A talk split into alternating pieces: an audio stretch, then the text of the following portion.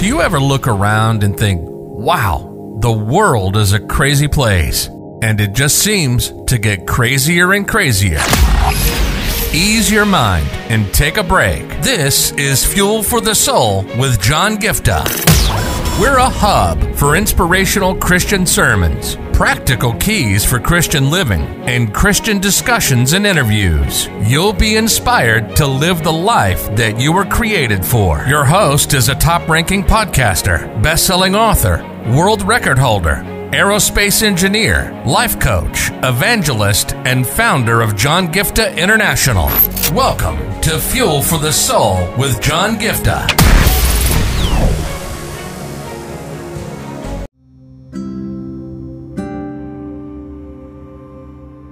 May be in a place where you're saying, John, you've been preaching and you've been teaching and you've been talking about the aspect that I'm highly favored. I have God's favor surrounding me and I have God's favor resting upon my life. But in reality, I'm not experiencing that. In reality, I'm not able to see that. I don't understand why I'm not going around seeing anything in my life.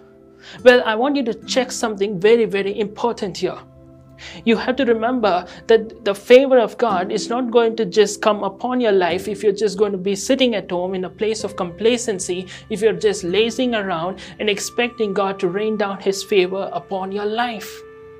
See, when we talk about in the scripture how Ruth found favor, Ruth found Boaz, Ruth found the right person stepping into her life. That's true. We talk about this as an example of God's favor upon your life that sets you apart from everybody else, a favor upon your life that causes the right people to like you, the wrong people to shun you, the right doors to open, the wrong doors to close. You have something that sets you apart. But here's the thing I want you to understand. You have to remember something here.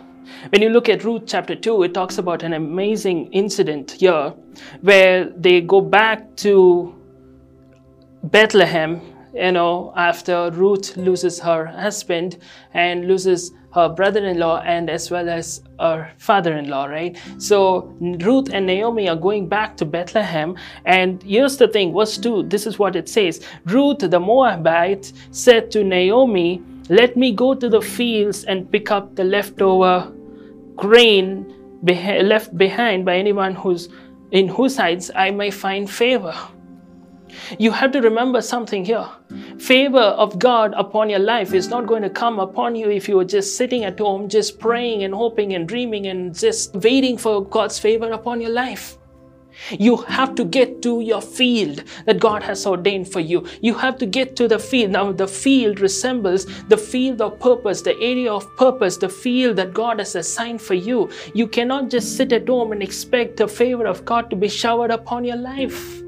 You have to be bold to step out. You have to be bold to go to your field. You have to be in a place where you're saying, you know what, I'm not going to just stay here and expect God to show me do something. You have to get to the field.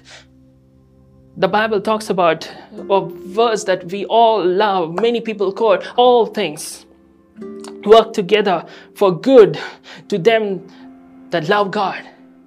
But the Bible goes on to say, but who are called according to his purpose. Everything is not going to work out for good just by accident. Everything is not going to work out for good just because, you know what, you are standing on the promise of God. You have to be in your area of purpose. You have to be in a place where you are in your field. My question to each and every one of you under the sound of my voice is this. Yes, you're saying, John, I don't understand why I'm not experiencing God's favor. My question to each and every one of you is, are you going to the field that God has assigned for you? Are you just sitting in uh, complacency and expecting God to show his favor?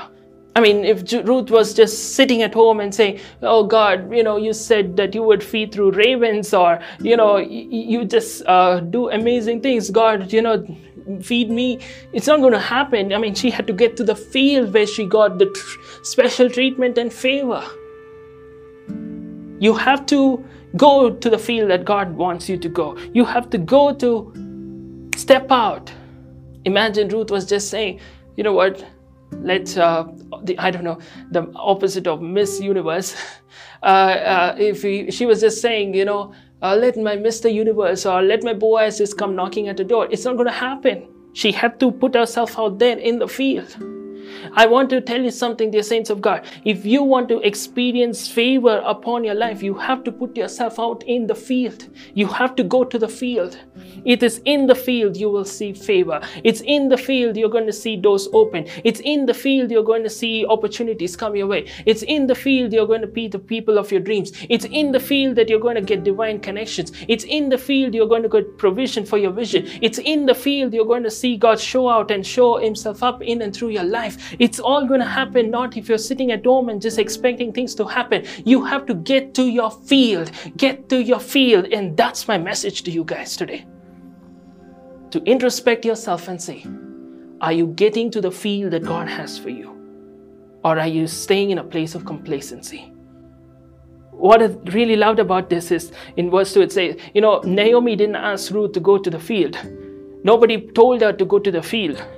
Ruth took the initiative on her own to get to the field. Today, I'm telling you guys, nobody can force you to get to your field. Nobody can uh, uh, tell you, you know what, please go to the field. It is in you, in our hands to go to the field. If you want to see God's favor upon your life, get to the field.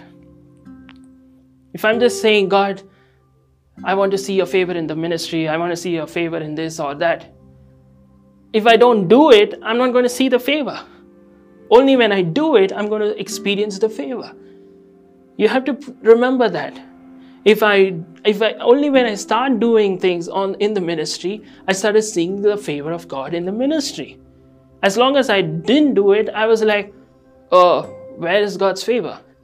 You get what I'm saying? You have to be in a place, you go to the field, you do what God wants you to do, and when you are where God wants you to be, there in the field, when you are called according to His purpose in that place of purpose, in that area of purpose, there you will experience God's favor in your life. Amen. You've been listening to Fuel for the Soul with John Giftah. We hope you were blessed and inspired to live the life that God has for you. Make sure to subscribe to the John Giftah YouTube channel for regular uploads of sermons, skits, interviews, and more. Follow John Giftah on Instagram for regular inspirational posts. And don't forget to check out the best selling books written by John Giftah. Who Am I, which will help you understand your identity, and the latest number one bestseller, Unveil Your Purpose, helping you discover your purpose and to start walking in it. Make sure to leave a rating and review, and be sure to share it with your friends and loved ones. If you'd like to donate, you can find the PayPal link in the description. And if you'd like to invite John Giftah to speak at your event or to get more details, go to the website at www.johngiftah.com. See you on the next episode of The Fuel for the Soul with John Giftah. God bless you.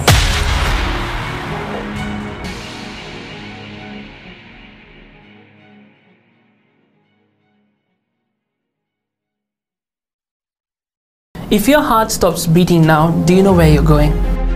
If you came face to face with death now, do you know where you're going? And this is not a message of condemnation, this is a message of hope. There is a God who loves you so much. He sent His only Son, Jesus Christ, to come down and pay a heavy price by shedding every drop of His blood on the cross. Thank you for dying for my sins. When you believe in Him, you have free gift of salvation for you that assures us that we will go to heaven when we die instead of suffering in hell forever. I just encourage you today to make the simple step of faith and say, Jesus, I thank you for what you did on the cross. Thank you for giving me this gift of eternal life.